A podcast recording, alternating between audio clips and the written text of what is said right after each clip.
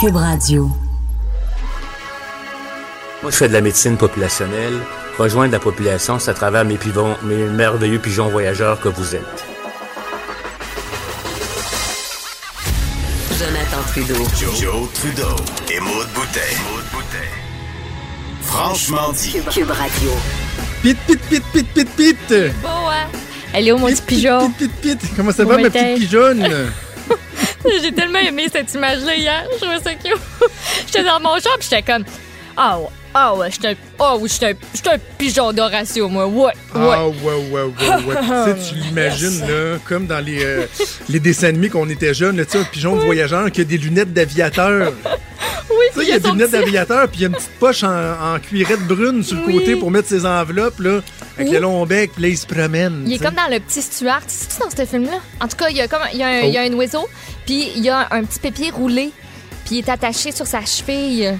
Ben oui! Tu sais, Sur le petit papier, beau, quand hein? t'arrives dans un petit rassemblement d'aînés ou de jeunes insouciants, ils, ils- Ah, ils font comme. Oh, petit papier, je vais l'enlever, petit papier, gars, c'est cute, on va le dérouler. Rush chez vous, Chris! c'est ça qui est écrit sur le petit papier. oh, RCR. respire, Gris, respire. Rush chez vous, Chris, rush chez vous. bon, il y a plus de lettres que ça. Rentre là, mais... chez Roland. Hey, Marjolaine, étais-tu contente que euh, t'aies euh, dénoncé le fait que ce soit elle ça? qui te pousse à sacrer puis tout? Ou, euh? Euh, je pense qu'elle allait bien. Elle trouvait ça, elle trouvait ça bien le fun là, que j'ai euh, publié, rendu public cette, euh, cette fabuleuse C'est expression. Respire, Chris, respire, parce qu'il a fallu qu'elle respire, Chris, respire hier parce que euh, il y avait plus de farine dans les épiceries du coin. Ça va Ben, mal voyons, quand c'est la tu veux deuxième faire un pâté. Ça. ça va un peu mal. T'es la deuxième personne qui me parle Pour de ça, que la, la- la farine, euh, paraît Une que c'est rare. Mais que Hey, nous autres, OK, on, on, euh, les kétos que nous sommes, on mange du beurre de pinot nature, OK? Ah. Euh, Il y en a à l'épicerie, mais il est vraiment très, très cher. Puis honnêtement, ça, c'est un truc, il y en a pas tant que ça, mais c'est un truc que j'achète en ligne parce qu'il est vraiment Ah. moins cher. Puis on se fait livrer des boîtes avec 4-5. Puis écoute, ça, ça y va au toast, là, les pots là, de, de- de beurre de pinot euh, nature. Là. Euh, ma blonde et moi, c'est ça qu'on mange pour déjeuner le matin à cuillerée. Bref.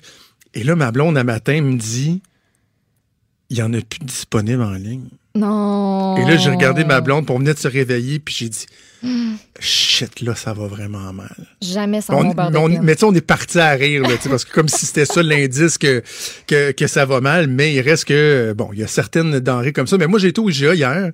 Ouais. J'en avais parlé, c'était ma première expérience euh, post-isolement volontaire. Et c'est c'est vraiment particulier. C'est un exercice particulier. Premièrement, il n'y avait Ouais. pas beaucoup de monde, pas tant en tout cas. Mais tu sais, tu vas dans une rangée, puis là, tu vois, whoop, on va se croiser. Peut-être après, moi, me coller sur le bord et peu. Moi, moi, moi, me coller ces boîtes de craft dinner. Toi, co- colle-toi ces conserves de l'autre bord. tu sais, on passe un à côté de l'autre. À un moment donné, je voulais aller chercher une brique de, de mozzarella. Et il y a une madame qui est devant le fromage, mais elle prend son temps, tu sais. Elle prend vraiment, vraiment son temps. Argor, là. Normalement, tu sais, j'aurais passé mon bras devant elle, j'aurais dit, excusez, je vais juste prendre ça ici, moi, je sais ce que je veux. Je t'attendais. Mais là, je suis resté un mètre et demi, deux mètres en arrière, là. Là, j'aurais voulu signifier ma présence. Normalement, tu fais Genre. quoi pour signifier ta, ta présence? Tu fais, T'arrives à côté. ah, mais tu tousses? Oui. Si je tousse, elle, ça va partir en courant. Ah! fait que, j'ai attendu. Je me suis dit, j'ai rien que ça à faire, anyway. Fait qu'elle a fini par euh, prendre son petit fromage. Puis au caisse, un, un, un mètre et demi de, de différence, deux mètres. Puis là, euh, des caissières qui disaient, là, monsieur, monsieur, on respecte. Moi, je le respectais, mais il y en a, y en a qui respectaient pas. Hey, deux, deux mètres, s'il vous plaît, deux mètres. Là, les gens, oups, ils reculent un petit peu. Excusez-moi.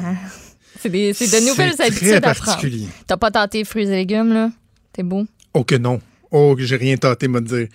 Et, oh, et même que non, euh, le à, mon- à à grand désarroi, parce que je suis revenu à la maison, puis sur quatre piments rouges que Ah j'ai pris, il y en il y en a deux que si je les avais tentés, je les aurais laissés là. là. C'était moumou? Mou. Il y avait du moumou. parce que clairement, il s'empêche pas de faire du facing, là, tu sais. De Ben bien non, orienter les choses. Fait que voilà, Hey, je vais, on, va, on va déborder un peu. On est assez dis- discipliné à date là, euh, dans les dix derniers jours, étant donné la situation, Oui. mais je vais me permettre un. On n'aura pas la trame de mon commentaire éditorial, mais je, je vais quand même me permettre un, un petit commentaire. Là. Il y a euh, une belle unité de façon générale dans notre société, dans le discours public. Et là, euh, immanquablement, on va voir des, des petites craques apparaître, là, des petites fissures apparaître là-dedans. Et je veux vous mettre en garde. Faites attention à ne pas céder à la tentation euh, d'être attiré par le discours de certaines personnes, notamment des polémistes, qui veulent foutre le trouble et qui, là, par exemple, commencent à dire que euh, la fonction publique devrait payer le prix elle aussi. On commence à voir ça circuler là. Il y a des gens dans le privé qui perdent leur emploi. Il y a des gens qui sont dans le chômage ou qui vont voir leur revenu diminuer.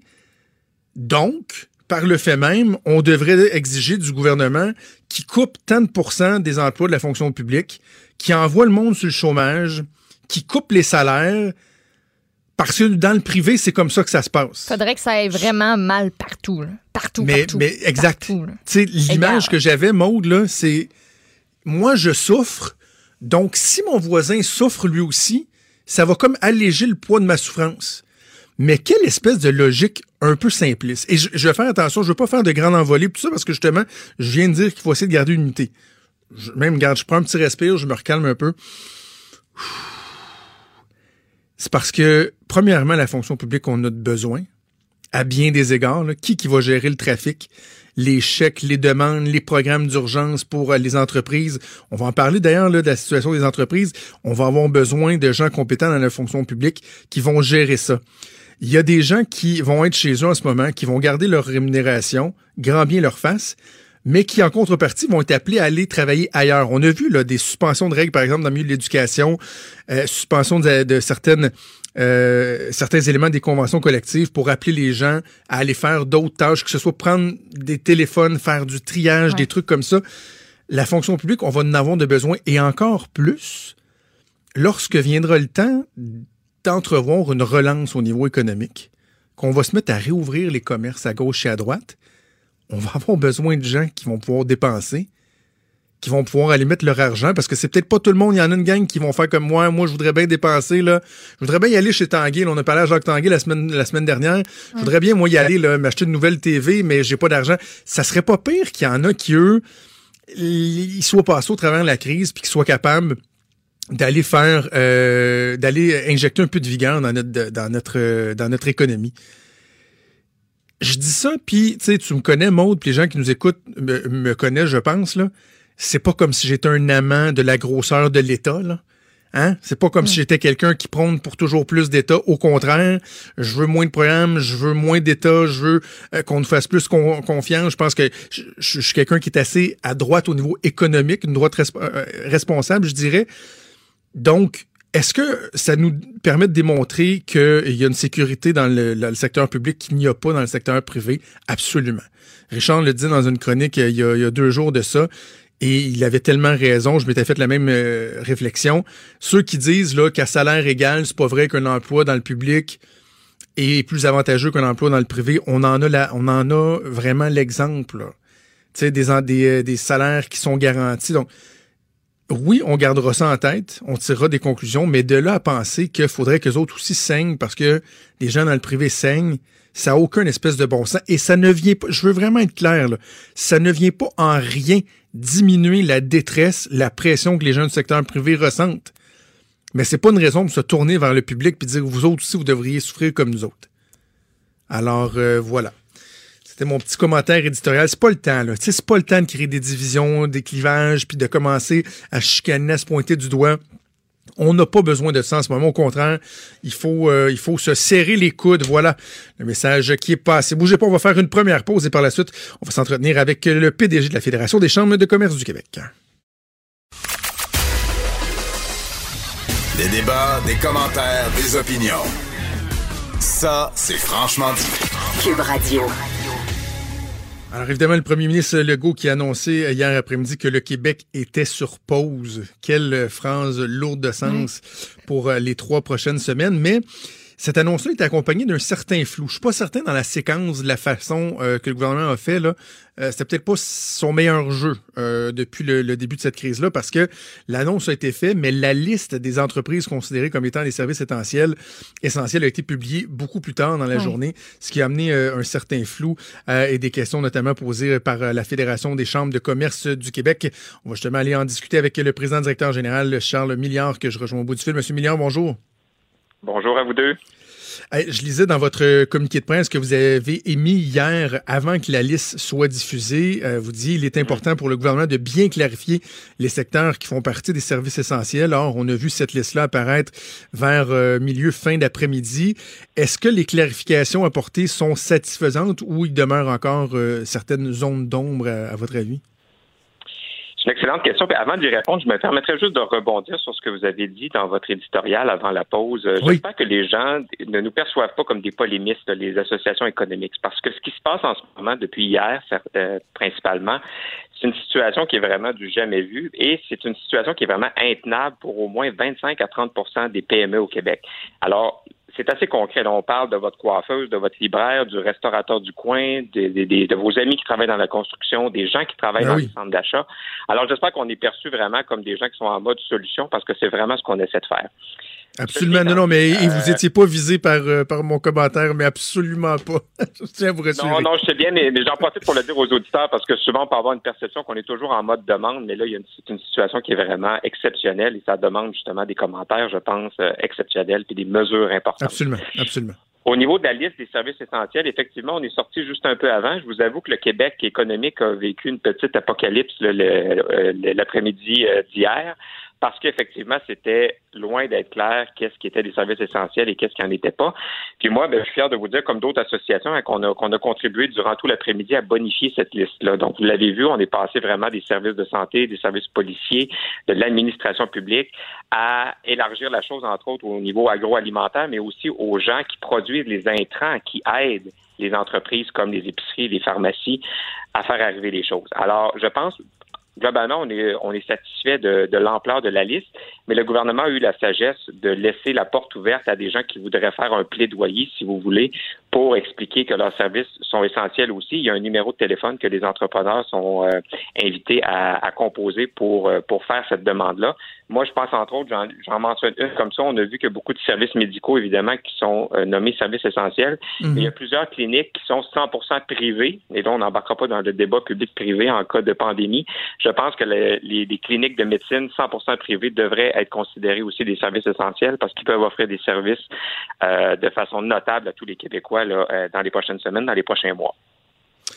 Je disais en introduction que je suis pas certain que c'est la meilleure séquence que le gouvernement a, utilisée. En même temps, je suis un peu partagé parce que tu sais, l'OMS l'a bien dit la semaine dernière.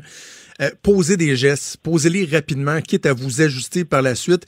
J'imagine que, euh, et, et, je sais pas dans les discussions que vous avez eues avec les représentants gouvernementaux, mais c'est un peu dans cette optique-là que le gouvernement a voulu rapidement poser un geste hier, quitte à ensuite modifier, bonifier, adapter. On est un peu dans cette, dans cette optique-là. Ben, c'est difficile de, commenter hein, avant, avant de voir le, plein effet, mais je vous dirais que 94% dans le dernier sondage, hein, les Québécois appuient les démarches euh, de M. Legault et de son gouvernement. Alors, je pense que comme citoyen, on comprend l'urgence de la situation et on veut répondre présent à donner un coup de main euh, au gouvernement pour endiguer la pandémie. Ceci étant dit, la seule chose, c'est qu'au niveau économique, la situation est intenable avec les mesures actuelles qu'on a reçues. Alors oui, je suis conscient qu'on a déjà, on a déjà octroyé environ 3% du PIB canadien, près de 10% du PIB québécois mhm. en, en, en, aide directe ou en, en liquidité qu'on rend disponible sur le marché. Mais qu'est-ce que vous voulez que je vous dise? C'est insuffisant. Alors, il y a des mesures importantes et très concrètes qui doivent être mises en place. Je vous en mentionne deux. Je sais que ça a déjà été mentionné, mais on doit continuer de le dire parce que c'est pas réglé. Les subventions salariales. Vous avez vu peut-être dans quelques papiers ce matin euh, Serge Godin, hein, qui est président fondateur de CGI, un, de nos mhm. plus grands fleurons québécois, qui lui, euh, son organisation gère la paye d'environ 42 000 PME au Québec. Donc, c'est 18% des PME au Québec. Alors, je pense qu'il sait de quoi il parle. Et il mentionne à quel point le nombre, justement, d'entreprises qui ont fait des cessations d'emploi a, fait un facteur x10, x15 la semaine dernière.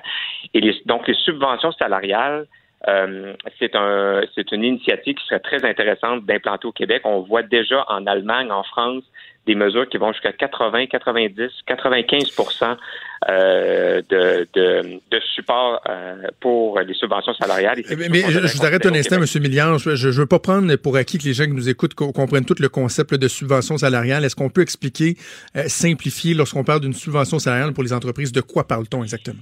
Ben, si je peux utiliser une image, c'est une façon de geler un peu euh, l'économie puis le lien d'emploi entre les employeurs et leurs employés. Donc, c'est vraiment le gouvernement qui donne une subvention pour qu'on garde les gens à l'emploi de l'entreprise. Donc, c'est une espèce d'anesthésique qu'on va administrer pendant les deux, trois semaines, entre autres, où, le, où il y aura un shutdown complet des entreprises au Québec.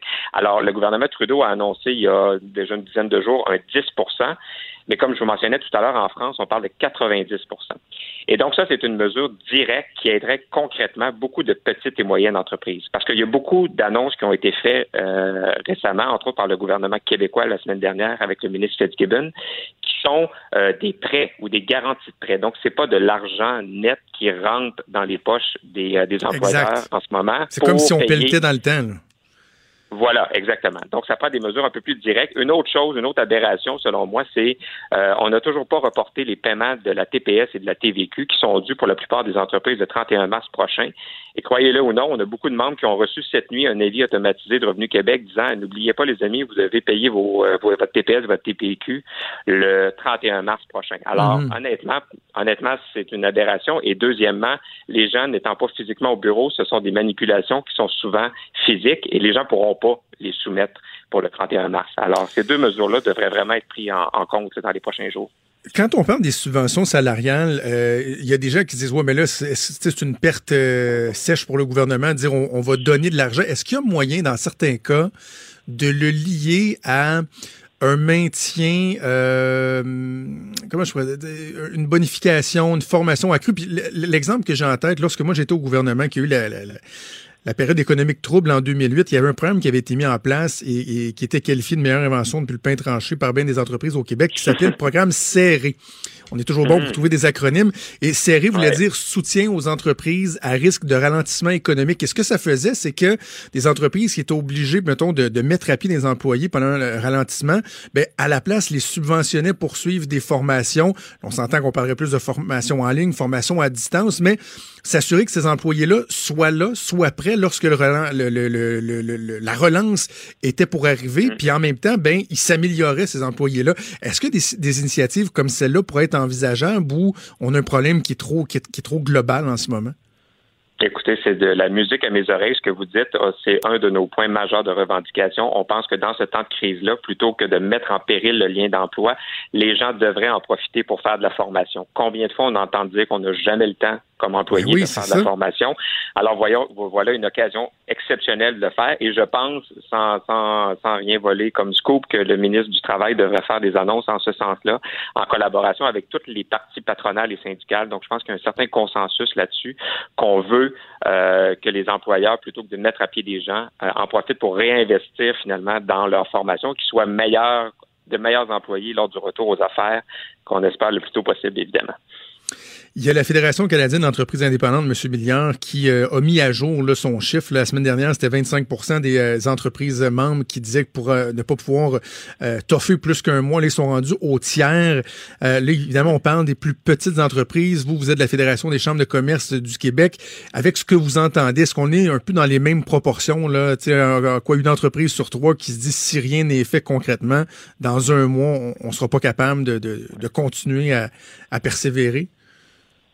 Il y a plusieurs membres hein, qui sont membres à la fois chez nous et à la mm-hmm. FCEI, puis on, se parle fréquemment. Donc moi, je suis tout à fait à l'aise avec ce chiffre-là qui est avancé. Euh, étant donné le nombre de petits commerces qu'on a qu'on ferme à partir de minuit ce soir, c'est certain que ce chiffre-là va augmenter. Donc moi, je serais assez euh, assez partisan que ce chiffre-là est, euh, est très réaliste. Oui. OK. On s'attend des annonces bientôt? Oui, il va avoir, je pense qu'il va y avoir d'autres annonces économiques euh, cette semaine. On, voit en ce moment un débat à Ottawa euh, au niveau euh, de, l'approbation des, nouvelles mesures fédérales. Maintenant, cette information-là, elle passe, elle passe de la bouche de M. Trudeau aux journalistes, aux gens qui écoutent la télé, mais là, il va falloir qu'elle passe aux organismes comme la Banque de développement du Canada, comme Exportation Développement Canada, pour que mhm. ces gens-là puissent expliquer ensuite aux gens qu'est-ce qui qu'est-ce qu'il en retourne. Puis au niveau des annonces, moi, je ça fait plaisir de vous dire qu'en primeur chez vous, on va, on va lancer aujourd'hui une campagne de promotion euh, pour l'achat local québécois en ligne. Oui. Alors, vous allez voir ça dans les, dans les prochaines heures. On veut justement répondre euh, présent à la, à la directive du premier ministre Legault. Donc, on va mettre à travers le Québec en valeur plusieurs entreprises qui font euh, le pari du commerce en ligne et qui souvent sont reléguées dans les moteurs de recherche en dessous d'Amazon, en dessous de Best Buy, en dessous de plein d'entreprises pour lesquelles on voudrait, on voudrait prendre un peu de lumière là, pour les prochains mois puis acheter euh, local. Quelle excellente idée. Et à Cube Radio, on va être des alliés euh, assurément là-dedans. On s'est donné nous-mêmes comme mission là, sur une base quotidienne de, de nommer des entreprises québécoises euh, qui peuvent offrir des services en ligne et autres. Donc, on va suivre ça. Donc, campagne de promotion qui va favoriser l'achat local que vous allez lancer sous peu. On va être là, on va être au rendez-vous. Charles Milliard, président directeur général de la Fédération des chambres de commerce du Québec. Merci, bonne chance pour la suite. On se tient au courant. Merci, bonne journée. Merci.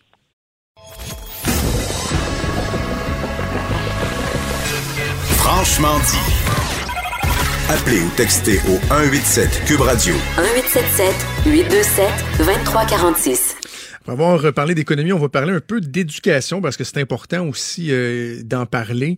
Et euh, tu te souviens, il y a quelques mois, on s'était entretenu avec euh, un enseignant qui avait répondu à mon défi de Oui. nous faire part d'initiatives positives, emballantes dans le milieu d'éducation pour qu'on arrête de parler uniquement de ce qui marchait pas. Pierre-Olivier Cloutier, on avait eu bien du plaisir à lui parler. Et Pierre-Olivier a publié un texte en fin de semaine sur la page web, la page Facebook Ed Café, qui parle du milieu de l'éducation et de l'opportunité, en fait, qui peut se présenter euh, à nous dans, euh, dans les circonstances actuelles.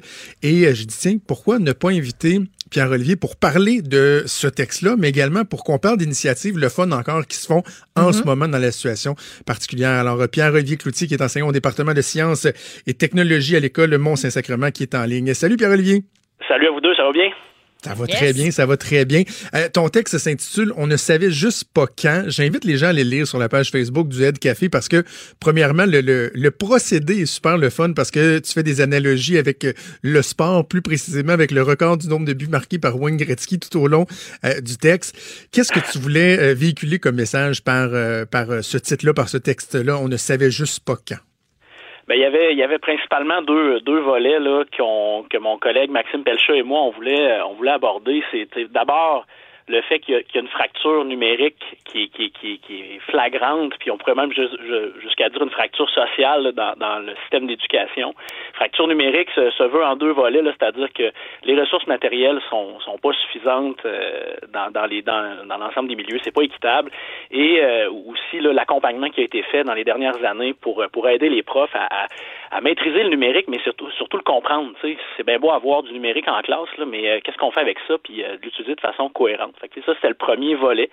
Et le deuxième volet, c'était de dire, ben là, on a une belle opportunité pour, euh, pour se serrer les coudes, puis euh, être créatif là, dans, dans notre système d'éducation, puis laisser tomber nos allégeances publiques-privées. D'ailleurs, je sais pas si tu as vu la, la lettre ouverte euh, des différentes associations des directions d'école qui a été publiée là, le 22 mars. Euh, moi, j'ai jamais vu, là. Pu- public Ah non, ça m'a échappé. Main dans la main, là, euh, qui demande au gouvernement de, de réfléchir puis de mettre, euh, de mettre ces gens créatifs en action. Là. Euh, c'est vraiment une belle opportunité à ce niveau-là. là. Parce qu'il reste, il y, a, un- il y a un questionnement qui a, qui a fait surface par rapport au, au clivage entre le privé et le public qui était quand même loin d'être inintéressant sans vouloir. Euh, euh, D'ailleurs, dans, dans mon éditorial de début d'émission, je disais qu'il faut, faut pas. euh, euh, faut pas encourager les, euh, les, les, les, les, guerres de tranchées, là, puis le clivage, etc. Mais il y a quand même un questionnement par rapport à la différence entre le privé et le public quand on voit qu'il y a rapidement des élèves dans le privé qui ont vu euh, leur cours être maintenus à distance parce qu'ils ont accès à davantage de matériel au niveau numérique, etc. Et que là, au public, ben, tout est stand-by en même temps. Fait que, il y a quand même une préoccupation à avoir de pas voir la différence, le, le- clivage s'accentuer entre le privé et le public. Faut quand même, faut quand même le garder en tête aussi dans la suite des choses. là. Oui, tout à fait. Puis, euh, comme tu l'as souligné, il faut éviter de tomber dans les guerres de tranchées. Puis, euh, les, les, les fameux mangeux de POC là, de mon analogie de, de, de Wayne Gretzky, euh, l'idée, c'est de dire aussi, euh, est-ce qu'on peut utiliser, parce que faut, faut le dire, là, au niveau au niveau du privé, tu l'as souligné, ils sont déjà bien équipés. Ben nous sommes déjà bien équipés. Là, on s'entend. Je suis un prof au privé, là, je me cacherai pas. Mais l'idée, c'est de dire est-ce que ce qu'on a testé, les expériences qu'on a eues, peuvent être mis à contribution pour l'ensemble de la société québécoise. Puis après ça, on, on ira vers les ressources puis dire ok, comment on va rejoindre nos élèves qui n'ont pas accès actuellement aux plateformes aux plateformes numériques? Puis, tu sais, l'idée de l'analogique, le but de Wayne Gretzky, c'était qu'on le voit, on le voyait venir. Là. On le voyait venir depuis longtemps. Il y a eu des signaux d'alarme. Il y a des gens qui ont qui ont euh, qui, ont écrit là-dessus, qui ont réfléchi là-dessus, qui ont dit au gouvernement ça va nous péter en pleine face. Faites de quoi? Et là, ben, ça vient d'arriver, exactement comme le but de Wayne Gretzky. C'est euh, c'est juste qu'on n'était pas tout à fait prêt. Et ce qui est intéressant, c'est que tu dis le but, et encore là, on poursuit dans l'analogie, le but, c'est pas de se demander si tu la faute du coach ou c'est la faute de qui, mais euh, c'est quoi le deuxième effort qu'on peut donner? Comment on peut essayer de, de, de, de s'améliorer, de tirer des conclusions et de travailler de façon constructive, finalement? Exactement. Puis c'est pour ça que tout le réseau doit être mis à contribution.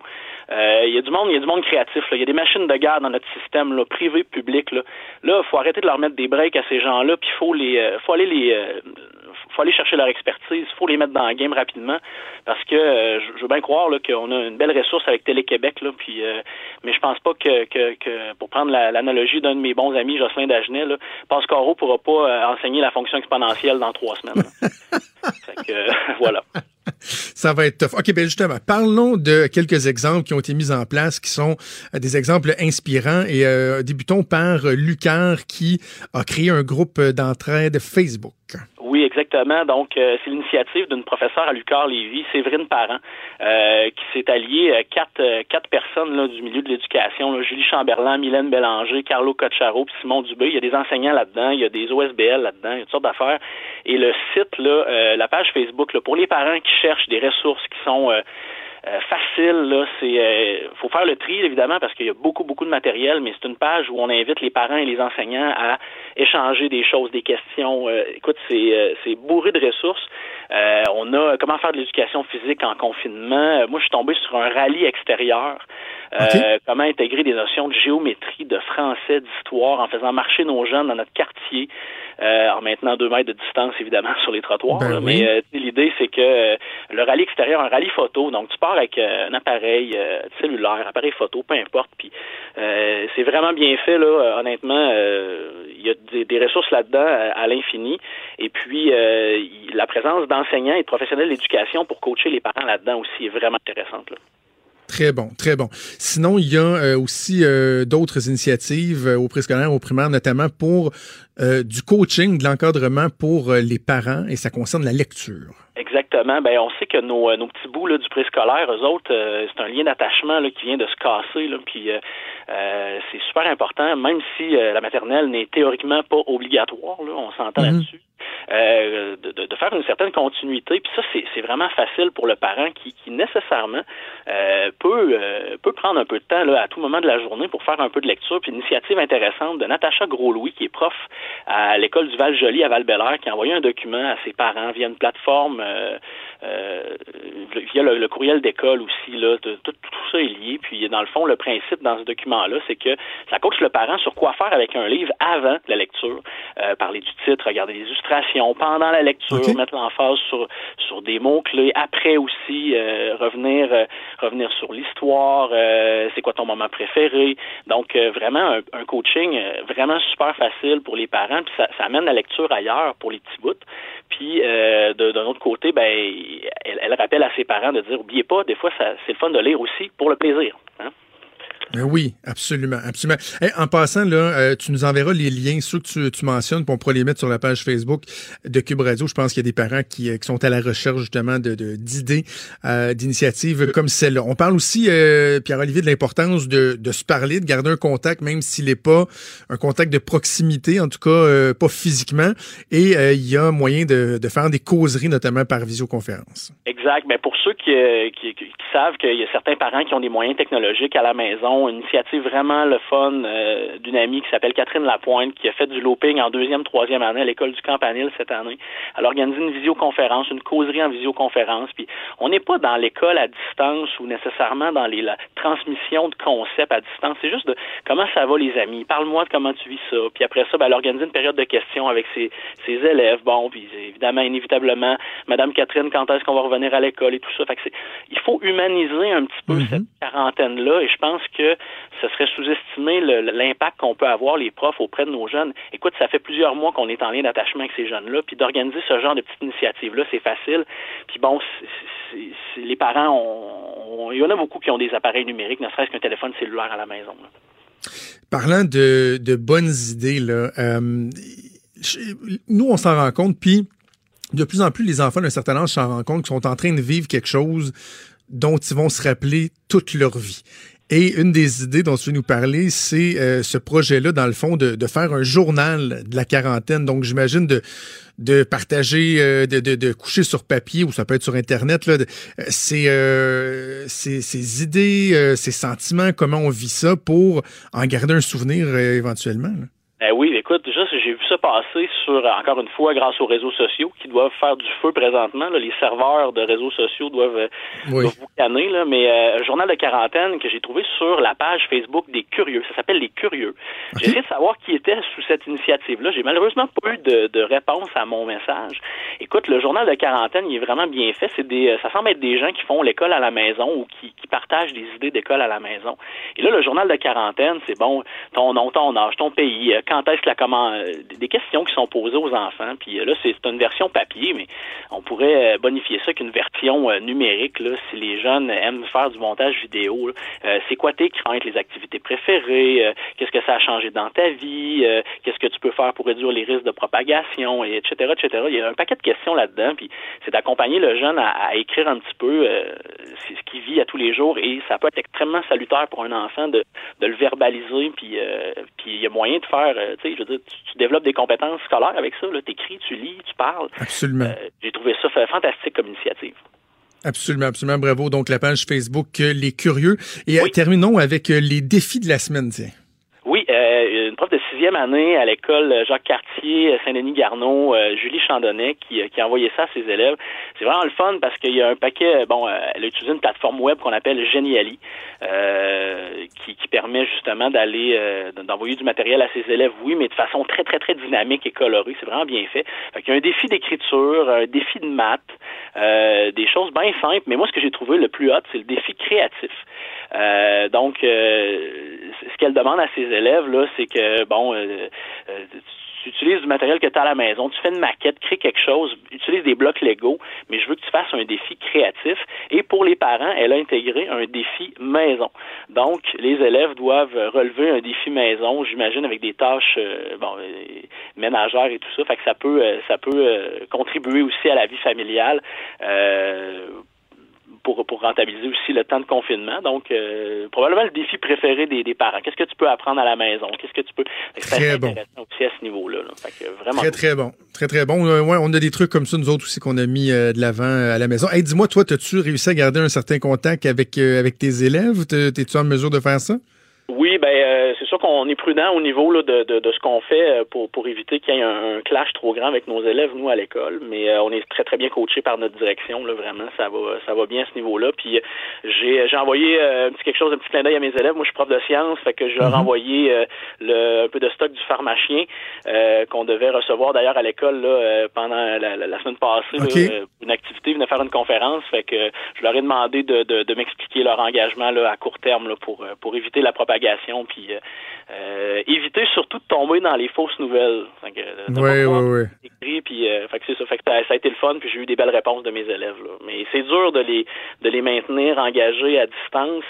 Euh, c'est pas 100% des élèves évidemment là, qui, qui suivent, qui la parade. Fait que ça c'est un autre défi qu'on aura à relever si jamais on décide de faire de la continuité là, à, à moyen terme. Bon, ben écoute, Pierre-Olivier, j'invite les gens à aller lire ton texte. On ne savait juste pas quand. C'est sur la page Ed Café, E-Ed Café, sur, euh, disponible sur Facebook. Puis, euh, je le mentionnais, là, les liens dont tu as parlé, on va partager ça sur euh, la page Facebook de Cube Radio pour donner des idées aux parents qui nous écoutent. Pierre-Olivier Cloutier, enseignant au département de sciences et technologies à l'école secondaire Mont-Saint-Sacrement. Merci, c'est toujours un plaisir de te parler. On remet ça bientôt. Tout à fait. Merci beaucoup. Salut. Franchement dit. Jonathan Trudeau. Et Maude Boutet. Appelez ou textez au 187 Cube Radio. 1877 827 2346. Cube Radio. Cube Radio. Avant d'aller rejoindre Luc La Liberté pour parler de ce qui se passe du côté des États-Unis, Maude, une nouvelle de dernière heure assez importante et ça se passe en Inde. Oui, on annonce le confinement total en Inde. Et aux dernières nouvelles, dernières statistiques, l'Inde, c'est plus d'1,3 milliard de personnes. C'est énorme et on aura plus de, détails dans, dans, les prochains euh, instants parce que la conférence de presse se déroule au moment même où on se parle en direct. Euh, donc, euh, donc voilà, c'est ce qui se passe de, de ce côté, dans, dans, ce bout de planète-là. Je me souviens plus des chiffres exactement, mais hier, Vincent Dessureau, dans l'émission de Mario Dumont, il disait il disait le matin, quand j'étais avec Richard Martineau, je parlais, je pense qu'il disait de 1,1 milliard de personnes qui étaient en confinement. Ça, c'était à 9h30. Là, il était rendu à 3h30, puis on était rendu à 1,7 de mémoire, c'est les chiffres qu'il a dit. Donc là, euh, on vient, on vient d'en rajouter euh, pas mal. Donc, ce sera pas long. Mm. On va avoir l'impression que la planète en entier va être euh, en confinement. Mais pendant ce temps-là, on a un président aux États-Unis, au bord de la frontière, qui se demande si le remède fait pas plus mal que le problème lui-même et qui se questionne sur la pertinence du confinement président Trump, qui nous rend tellement fiers. On va parler avec Luc La Liberté. Salut, Luc. Oui, bonjour, Jonathan. regarde, Luc, je te lance euh, de, la façon suivante. Est-ce que tu as eu l'impression hier que, euh, pour la première fois dans ce dossier-là, on a vu un certain signe ou certains signes de panique du côté de Donald Trump qui voit vraiment là, ce qui se passe au niveau économique et qui ne sait plus trop vers quel sein se vouer et qui il, va de, commentaires, de réflexions qui, qui frôlent carrément la folie. Là. Écoute, moi, ce qui m'inquiète le plus là-dedans, Donald Trump m'inquiète depuis le début. Je l'ai déjà dit, ça n'a rien à voir avec la gauche, la droite et les républicains ou les démocrates. C'est l'homme lui-même qui est mal conseillé, mal entouré. Quand il est bien entouré, ben, il écarte les gens qui disent le contraire de lui. Et je viens tout juste de lire, avant d'entrer en, en ondes, je relayais encore des, des, nouvelles, et je viens tout juste de lire une autre déclaration du fameux docteur Fauci, Anthony Fauci. Oui, je pense que j'ai lu la même que toi, oui. Ben voilà, et grosso modo, ce qu'il dit, c'est je suis épuisé d'avoir à contredire le président. Et tu vois le synchronisme des nouvelles, là, c'était pas arrangé avec le, avec le gars des vues, le, grand Manitou de la radio. Euh, Maude vient de nous informer de la décision prise en Inde de confiner une population aussi importante. Mhm. Aux États-Unis, en même temps, Donald Trump dit euh, non, on, va probablement réouvrir hein, les, les, les, commerces, mettre fin à la pratique du confinement, alors que sur le terrain, euh, on commence à trembler lentement mais sûrement en Floride. On est déjà dans le chaos dans l'État de New York. Euh, L'État de Washington peine à composer avec la situation puis parvient pas à stabiliser le nombre de cas tous les indicateurs pointent vers, et, le dernier indicateur, le pointe vers une situation qui, qui s'aggrave. L'Organisation mondiale de la santé, c'est pas un organisme partisan aux États-Unis, ce qu'on a envoyé comme message hier soir et ce matin, les États-Unis sont sur le point de devenir l'épicentre de la propagation de ben la COVID-19. Donc, c'est là où je dis le président est inquiétant. Euh, soit il, est déconnecté de la réalité, euh, soit ce qui fait passer avant, c'est l'économie ou une possible réélection, mais le comportement du président américain va aller en compte. C'est un pari, en tout cas, si, si on pouvait trouver des appuis scientifiques, il n'y en a pas, c'est un pari qui est tellement audacieux et tellement risqué parce qu'on parle de mettre les, les, les, les prévisions et c'est les prédictions, c'est pas les plus sombres. On parle de mettre en jeu la vie de près de 8 millions de personnes donc qui pourraient décéder de la propagation du virus. Donc, à part quelques fanatiques pro-Trump qui défendent encore des théories du complot, je vois personne aller dans ce sens-là. Si on résume un peu, euh, ben en fait, moi je, l'ai dit en une phrase, là, mais si tu essaies d'expliquer davantage la pensée du, président américain, quand il dit, ben là, ouais, on va regarder là, euh, au bout de la période d'une quinzaine de jours euh, ce que le confinement donne et on réévaluera, c'est que lui vraiment, il se dit, ben si le, dommage économique est plus grand que le dommage sur la santé publique, il faudra se questionner à savoir si c'est pertinent de le faire. C'est carrément aussi simple que ça, dans le fond, ce qu'il dit. Et nos auditeurs ont peut-être lu ou vu passer l'information du lieutenant-gouverneur du Texas. Et Donald Trump va dans ce sens-là c'est grosso modo, il y a des clientèles plus à risque, mais on gère ça encore un peu comme si c'était un rhume là, ou un début de, de, de, grippe annuelle. Euh, grosso modo, ce que dit le lieutenant-gouverneur, mais en d'autres termes, c'est pas mal ce que nous achemine comme information le président américain, c'est oui, il y aura des victimes, et probablement les victimes vont être les gens les plus âgés. Et ces gens-là sont contents de se sacrifier pour les, les bienfaits que ça aura sur l'économie américaine. Ben non, euh, ben non, ben non. Je, je, je t'assure que c'est, ça a été dit, enregistré, ça a été retransmis. Ben non, Luc. Donc, on est, on est dans une situation, écoute, qui, quand on en est rendu, parce que quand on parle du lieutenant-gouverneur d'un État, Jonathan, on est dans les élites en termes de, de, pouvoir. Là, on est parmi les gens qui ont le plus d'influence. C'est comme le président et le vice-président. Le Texas, c'est un très, très gros État. C'est le deuxième plus populeux. Quand c'est le message qu'on envoie à la population, il y a quelqu'un quelque part qui déraille très sérieusement. Et c'est qu'on n'en est même pas, tu vois, en Angleterre, par exemple, il y a des gens qui disaient, ben, laissons l'infection, on va voir, on va se développer des anticorps finalement parce qu'on ne peut pas confiner, puis parce que ce serait trop difficile, laissons les gens développer des anticorps. Il y aura un coût, mais allons-y. Euh, il y a des mesures à prendre avant d'en arriver là. Puis même en Grande-Bretagne, on est revenu là-dessus. Le premier ministre Johnson a fait marche arrière en disant confinement pour tout le monde.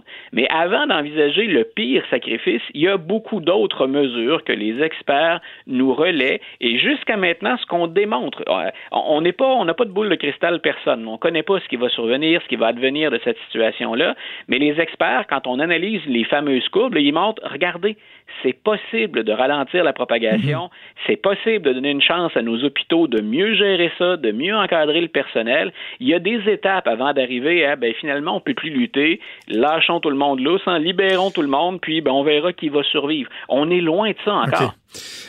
On parle souvent du fameux système du check and balance euh, aux États-Unis, puis du fait que contrairement, par exemple, euh, au Canada ou à d'autres pays, d'autres euh, d'autres formes de gouvernement, le président américain n'a pas tous les pouvoirs. Est-ce que dans un cas comme celui-là, de façon unilatérale, Donald Trump pourrait dire bon, ben parfait, les mesures qu'on a mis en place, on fait sauter ça, puis on relance l'économie, où il y a certains mécanismes qui pourraient l'empêcher d'agir? Non, dans le, dans le, checks and balances, d'ailleurs, on le voit, c'est le côté le plus sombre qu'on voit, mais en même temps, il y aura de bonnes nouvelles bientôt. il y a des négociations pour un plan de relance économique. Ce matin, on disait d'ailleurs que les indices à la bourse étaient à la hausse parce qu'on a mm-hmm. confiance que, que ça passe. Euh, Donald Trump peut quand même pas imposer aux gouverneurs des États des mesures qui les empêchent de gérer la situation. Euh, donc, on a Gavin Newsom qui a été cité en exemple en Californie, le gouverneur Cuomo qui se débat comme un diable dans l'eau bénite dans l'État de New York, euh, Jay Hensley pour pour l'État de Washington. Donc, quand on regarde au niveau des États, il y a de bons messages, puis il y a de bonnes mesures qui sont mises en place. Moi, ce que je déplore dans l'attitude du président, un, c'est qu'il a de véritables pouvoirs, puis il a pris aussi au travers de bonnes décisions. C'est l'exemple qu'il donne, c'est le mauvais message qu'on mhm. propage. Et il y a des gens qui entendent ce message-là. Donc, tout ne se limite pas à Donald Trump. Puis si je suis un des premiers à le dénoncer, il ne faut pas obséder non plus. Il y a des gens ailleurs qui ont des, des, des, des mesures et qui ont des programmes. D'ailleurs, il y a de plus en plus d'États qui, tranquillement, euh, vont dans le sens de la Californie et de l'État de New York. L'État de New York, on le rappelle souvent, c'était le premier là, à confiner ses habitants, ou à tout le moins, en tout cas, à créer des zones, une bonne zone de, de, quarantaine, puis développer des zones de test à l'automobile. Ce qu'on est en train de, de, développer, nous, ici aussi. Donc, mais, mais, donc, ce que euh, tu dis, c'est qu'il y a des États qui ont suffisamment de, pouvoir, d'indépendance pour continuer le, le, confinement malgré euh, l'hésitation ou des signaux contraires envoyés par le président américain. Bien sûr, ce qui est triste en même temps, quand je dis on envoie le, le, mauvais signal, c'est que ben, pendant ce temps-là, les mêmes gouverneurs qui ne font rien ont autant de pouvoir que les gouverneurs qui font quelque chose. Puis, un, puis un pays, ben écoute, on peut pas isoler tous les gens. Tu vois ce que craignait le gouverneur Cuomo, par exemple, en disant si vous fermez la ville de New York, euh, on est près d'autres villes. Et il s'agit d'avoir passé là pour voir comment le réseau routier le permet facilement de rejoindre d'autres États puis d'autres grands centres urbains. Le gouverneur Cuomo il dit si on veut que le confinement fonctionne, faut l'étendre. Ça ne peut pas être que la ville de New York ou que l'État de New York. Il y a trop de circulation. Donc, c'est la raison pour laquelle, puis il y a d'autres gouverneurs qui ont emboîté le pas, c'est la raison pour laquelle lui dit, ben, il faut que le mouvement soit plus large que ça. Et moi, c'est le message que j'aimerais que Donald Trump envoie. Euh, on l'a vu, par exemple, euh, prends juste l'exemple de la Floride, des, des, des, fameux étudiants qui ont participé au Spring Break. ces gens-là habitent pas nécessairement en Floride. Il y en a qui sont déjà infectés, puis ils sont repartis ailleurs. Donc, tant et aussi longtemps qu'on n'oblige pas le, confinement et qu'on autorise comme ça des déplacements, même ici au Québec, on dit allez pas d'une région à l'autre. Je suis pas allé voir mes parents depuis deux semaines, par exemple, et c'est pas loin, c'est Trois-Rivières. Euh, mais aux États-Unis, ça voyage encore beaucoup. Et tant et aussi longtemps que dans les États les plus, euh, appelons-les comme ça, c'est mon expression, mais les plus délinquants dans ce cas-ci, ben, utilisent pas ou passent pas de, de, messages plus fermes, plus autoritaires, ben, on, risque quand même la propagation malgré l'action préventive ou les, les moyens et les mesures que mettent en place les gouverneurs les plus proactifs. On parle beaucoup de désinformation. En fait, depuis des années, on en parle, mais là, à l'heure euh, du coronavirus, on en parle également. Mais et souvent, on va voir des petites sources d'information euh, indépendantes ou des initiatives citoyennes qui sont euh, pointées du doigt. Mais là, même une chaîne aussi grande que Fox News elle-même est pointée du doigt.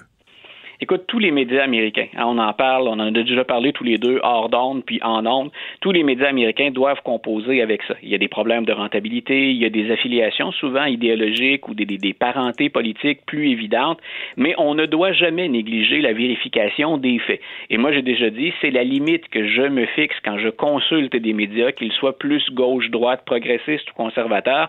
Il faut au moins que les, que les informations qu'on me présente soient vérifiables puis reposent sur des sources crédibles. Et là, c'est c'est pas moi qui le dis. Donc, c'est le, directeur de l'Institut de la santé publique de l'Université Harvard qui s'appelle Ashish Shah qui, euh, lui a dit euh, cette chaîne-là, Fox News, elle est dangereuse.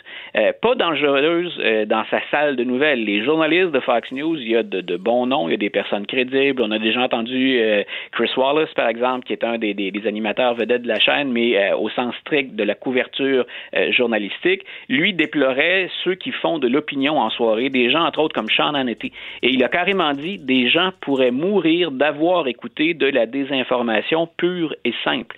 Donc, l'accusation, là, elle est grave. Puis je répète, on pourrait nous accuser de partisanerie à l'occasion. Ça vient pas de moi. C'est un expert en santé publique qui a dit ce qui se dit le soir sur Fox News est dangereux et on met en péril la santé et la vie des citoyens américains. Donc, l'accusation, là, elle est très, très, très lourde. Ouais, hein? Mais eux, euh, évidemment, est-ce qu'ils se défendent? Est-ce qu'on a, on a vu des réactions ou est-ce que ça porte une attaque comme celle-là? Ce qu'on rapporte actuellement, puis Sean Hannity a effectué un virage d'ailleurs, qui correspond à celui du président. Le jour où le président a commencé à changer de discours pour dire qu'il y avait bel et bien menace, Sean Hannity a dit c'est une menace. On parle plus de rhume ou de grippe, ce qu'il a longtemps véhiculé. Mais ce qui circule, puis là, ben, on est plus dans le domaine de, de, la rumeur, puis on sait que ben, les adversaires de Fox News ont intérêt à véhiculer ce qui va pas au sein de Fox News. Mais ce qu'on rapporte, c'est qu'il y a des dissensions au sein même de la salle de nouvelles. Ce qu'on dit, c'est que les vrais journalistes craignent qu'on remette en question leur crédibilité en véhiculant de fausses informations. Donc, on parle vraiment de déchirement puis de querelle à l'interne. Il y aurait deux groupes. Ceux qui se disent, grosso modo, nos vedettes rapportent, ce sont des gros noms, puis on est la chaîne la plus écoutée. De l'autre côté, ben, des journalistes, c'est un peu caricatural, mais des journalistes qui disent, oui, mais d'abord, on doit rapporter une bonne information. Donc, il y aurait des dissensions et des déchirements au sein même de la salle de nouvelles. Luc, c'est toujours un plaisir. On va continuer à suivre ça euh, ensemble. Euh, on se reparle le vendredi, puis on peut t'écouter ailleurs, évidemment, dans la grille horaire oui, et te lire sur le blog du Journal de Québec, Journal de Montréal, Luc La Liberté. Merci, c'est toujours un plaisir. Une bonne journée. Bye. Salut. Il est franc et nuancé. Jonathan Trudeau. La politique lui coule dans les veines. Vous écoutez Franchement dit. Bon, au travers des difficultés, je trouve ça euh, vraiment fantastique de voir des entrepreneurs, euh, que ce soit québécois, canadiens ou ailleurs dans le monde, qui décident de mettre la main à la pâte, de mhm. revoir leur production, leur façon de faire pour essayer d'aider, même si euh, peut-être dans certains cas ça va se faire au détriment de leur de leur rentabilité ou en tout cas pas la même rentabilité. Et c'est ce qu'on a vu au cours des derniers jours avec euh, Pure Vodka. Nicolas Duvernois qui est derrière Pure Vodka, qui est la vodka la plus primée au Canada. Là, je, je pense près de 80 prix qui ont gagné. C'est également Romeo's Gin, qu'on aime particulièrement, toi et moi. On s'en parlait. C'est assez bon? Ben, ils ont décidé, eux autres, de, revoir euh, leur façon de faire pour euh, aider carrément l'effort de guerre qui se passe en même temps. On va en discuter donc avec Nicolas Duvernois, qui est président de Pure Vodka également, de Romeo's Gin. Bonjour, Nicolas. Salut, comment tu vas? Ça va Ben, très bien, ça va Ben, on va bien, on essaie de, de bien aller dans, dans les circonstances. Nicolas, je veux débuter l'entrevue en parlant de cette espèce d'ironie qu'on peut voir dans euh, les gestes que, que, que tu as posés cette semaine, parce que pour les gens qui ne le savent pas, avant de lancer Pure Vodka, et même après avoir lancé Pure Vodka, après avoir remporté le titre de meilleur vodka au monde, tu travaillais comme concierge avec des produits d'entretien ménager et tout ça. Et ensuite, l'aventure Pure Vodka s'est poursuivie. Aujourd'hui, il y a comme une espèce de retour aux sources alors que tu participes, comme je le disais, à l'effort de guerre et qu'au lieu que tes machines fassent de la vodka, ils vont faire du désinfectant pour les mains. C'est quand même un, un- un 360 C'est degrés. hein? Ben, c'est tellement drôle que tu dis ça. Mon père m'a exact, mon père qui d'ailleurs est en confinement et il habite à Paris. Euh, il m'a exactement dit ça. Il m'a dit, toi, vraiment, les planchers puis la, la propreté, là, ça te tient à cœur. hein? Écoute, j'ai tellement été fier laveur de plancher à l'hôpital Sainte-Justine pendant presque plus de 12 ans que, tu sais, on dirait que c'est un tout naturel que j'ai pensé à faire ça. euh, c'est, euh, ouais, c'est la vie. OK. Comment, comment l'idée t'est venue? Je, euh, euh, Accompagne-nous un Alors. peu dans le cheminement. Là, Tu sais, à partir du moment où tu dis, hey, je pourrais peut-être faire ça, mais qu'on regarde aussi la faisabilité de la chose, comment ça s'est passé? Écoute, mercredi dernier, en avant-midi, je parle à deux amis qui travaillent à la SAQ, puis je trouve ça complètement cinglé que euh, on pas assez de purée. Ils me disent ça, on n'a pas assez de purée. Peut-être une heure après, je parle à une de mes amies urgentologues à Sainte-Justine, puis elle me dit hey, c'est fou, on n'a pas de désinfectant pour les mains. Fait que là, moi, dans ma tête, je suis comme hey, wow, wow, wow, wow. Ça, c'est nos soldats, là, en ce moment. On est en guerre, c'est nos soldats. Les personnes dans les boutiques, de, IGA, Métro, là, Blanc, Provigo, nomme les SAQ, et le monde à l'hôpital, on a besoin d'eux pour nous nourrir, pour nous guérir. Là, j'étais comme ça se peut pas. Pleine guerre, on, oh, ils n'ont pas d'outils. Puis, peut-être, vous savez, des fois, hein, dans, dans la tête d'un entrepreneur, des fois, ça tourne pas rond. Ben, moi, je me suis dit, hey, je fais de l'alcool. Puis le Purel, finalement, c'est un désinfectant à base d'alcool. Mhm. Il est peut-être 11h04.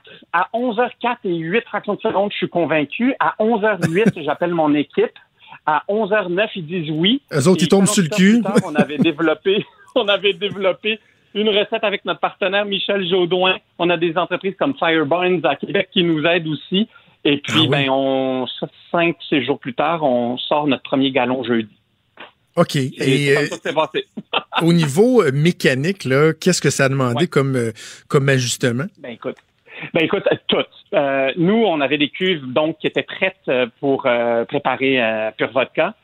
Euh, donc on a on a arrêté ce- ce- cet assemblage en guillemets, on a arrêté la, la- la production de Pure Vodka pour se concentrer euh, pour faire du désinfectant. Ensuite, ben, il fallait trouver des bouteilles, des galons en plastique, un peu comme quand on achète de, de l'eau de javel. Ça, Ben moi, oui. euh, je savais pas où en acheter, donc j'ai appelé. Écoute, j'ai dû faire de 75 appels. Euh, ensuite, il fallait appeler mon imprimeur. Ben, moi, j'imprime beaucoup déjà d'étiquettes. Donc, imprimerie Sainte-Julie, je les appelle, je leur explique mon truc. Tout le monde est rentré. Tu sais, quand c'est une mission puis c'est important, tout le monde rentre dans ton bateau, là, ou dans ta peu l'expression, extrêmement rapidement. Et puis, euh, c'est quand même hallucinant là, que 48 heures plus tard, j'avais même la recette. C'est, vraiment, là, tout le monde s'est, a mis la main en pâte. Et là, est-ce que, euh, parce qu'on sait, bon, euh, au Québec, tu le sais très bien, en vendant des produits dans, dans des SAQ, des fois au niveau administratif, il y a beaucoup de red tape, Ouais. comme on dit, il faut, ça prend des approbations. Et là, donc, ce produit-là, est-ce qu'il doit y avoir une certaine Écoute, certification? Comment oui. ça fonctionne? Oui, il faut une certification. Là, je, je vais dire quelque chose de politique, mais c'est vraiment apolitique, mon truc. là. On est tellement privilégié d'avoir un gouvernement là, qui, a, les deux mains sur le volant de la répression, là, puis qui gère ça d'une vitesse grand V. J'ai appelé une de mes amies qui travaille au MAPAC pour le ministre de l'Agriculture. Je lui ai expliqué la situation. La même journée, le premier ministre disait si les entreprises manufacturières peuvent faire quelque chose, lever la main. Écoute, on est en train, on va, on a eu tout ce qu'on avait besoin comme aide en. J'ai jamais vu un gouvernement travailler aussi rapidement, efficacement que ça. Donc Ah ça, oui. c'est vraiment, euh, on est privilégié en pleine crise d'avoir du monde qui, euh, qui, qui savent quand, euh, quand accélérer. C'est intéressant parce que, quand on essaie de tirer un peu du positif de tout ça, Nicolas, on se dit, ben, il y a peut-être des, des habitudes, des façons de faire qui vont, chan- qui vont changer. Bon, on pense au télétravail, à la télémédecine. Sais, Ouais. François Legault, et encore là, je, je suis d'accord avec toi, le but, c'est pas de faire la politique, mais a toujours dit qu'il voulait justement donner plus de flexibilité, plus d'agilité à notre machine. Là, ça démontre que quand on veut, on peut. Là. Ça veut pas dire, ça veut pas dire que euh, ça, ça devrait toujours se faire en quelques heures, en quelques jours, mais ça démontre qu'on est capable d'aller plus vite. Là. Hallucinant. Puis sincèrement, là, je vais dire quelque chose de gros, là, mais la manière qu'il agit, ben, ça sauve des vies. Quand est-ce qu'on peut avoir dans une province ou un pays un premier ministre qui sauve littéralement des vies de par son calme, son sérieux et sa, son allure de je suis en charge, puis j'ai toute mon équipe, puis M. Horatio à côté aussi, là? C'est hallucinant. Moi, je suis, euh, moi, j'ai fait poli, euh, sciences politiques à l'Université de Montréal. Puis, tu sais, la gestion de crise, c'est compliqué. Puis, quand ton monde Ben oui. meurt, puis il y a 600 personnes qui ont, ont un virus qui peut être mortel, on s'entend que, la planète entière est en lockdown, là. On s'entend que c'est complexe. Puis, je regarde tout ce qui se passe dans les autres pays. Franchement, là, bravo. Puis, Nicolas- en général aussi, là, tout le monde qui écoute, là. Oui, c'est ça. Il y a des petites poches de résistance, mais de façon générale, les, Wow. les Québécois écoutent. Hey, dis-moi, Nicolas, mettre, euh, faire un nouveau produit, le mettre dans, dans des galons, euh, produire l'emballage, c'est une chose, mais aussi faut, euh, faut le vendre. Ça prend un réseau de distribution. Ça, est-ce que euh, au, ni- au niveau des, des contrats pour vendre, est-ce que tout ça est déjà fait aussi? Ben oui, exactement. On a commencé. Écoute, je suis extrêmement fier euh, de, de, de, de pouvoir euh, justement euh, avec mon équipe. Tu sais, on a quand même une belle équipe. Euh, on a tout mis euh, la main à la pâte. Et puis on reçoit tellement de commandes par toutes les manières. Écoute, le seul, la seule commande que j'ai pas reçue, c'est un pigeon, pigeon voyageur. Je suis sûr que je vais en recevoir un euh, aujourd'hui. tout le monde on trouve mon téléphone. Il m'envoie des télégraphes. Il m'envoie il y a des codes morse. Écoute, on a tellement de demandes. Pour l'instant, là, on va se le dire, puis tu sais, je trouve que c'est important de le dire, on peut pas fournir à tout ce que le monde demande. Écoute, c'est cinglé. Il, me manque, il me manque un ingrédient principal. C'est le seul ingrédient qui manque, c'est de l'éthanol. De l'éthanol en profusion, donc l'alcool à 95 qui- qu'on qu'on peut retravailler. Si quelqu'un t'écoute, euh, qui, qui vient de message sur mes réseaux sociaux, qui, qui me dit comment en trouver, c'est extrêmement problématique à travers le monde. Il y a une très forte demande de ça. Mais ce, qu'on- ce que je peux te dire, par exemple, c'est qu'avec plusieurs partenaires, mais surtout la cidrerie Michel Jouvin, on peut produire quand même des gros volumes, puis on pourrait vraiment, là, pour les hôpitaux, pour plein d'endroits, répondre à la demande. Fait que si quelqu'un peut m'aider à trouver de l'éthanol à 95 écoute, je serais acheteur et, et, euh, je les envoie dans le sud une fois que tout est réglé. Avec un petit peu de pure vodka puis de Romeo's Gin, tiens. Euh, pourquoi pas? Hey, justement, parlant de, de, de tes deux produits forts, euh, bon, il y, y en a qui remettent ça en question, pas moi, mais la SAQ qui continue à être en activité. Est-ce que toi, dans le fond, là, tu trouves à, à mettre en veilleuse toute ta production d'alcool? Comment tes, tes stocks sont? Est-ce que, est-ce que cet enjeu-là aussi, tu Ouais. l'entends? Euh, ben, alors, il y a différents enjeux dans notre industrie. Ça, c'est sûr et certain qu'il y a une instabilité sur le marché, donc on ne sait jamais qu'est-ce qui va se passer. Un. Deux, c'est énormément difficile de produire de plus en plus parce qu'il y a une rupture de stock de toutes. ok? Puis si tes bouteilles, nos bouteilles viennent de France, ben imagine euh, comment euh, il ne peut pas me répondre euh, quand est-ce que je reçois mes nouvelles bouteilles. On a eu euh, de la chance euh, dans notre malchance, dans le sens que euh, nos marchés, parce qu'on on, on vend euh, ailleurs, et nos marchés en Asie en- en- et en Europe ont beaucoup moins commandé ces derniers mois. hein. on peut le voir pourquoi.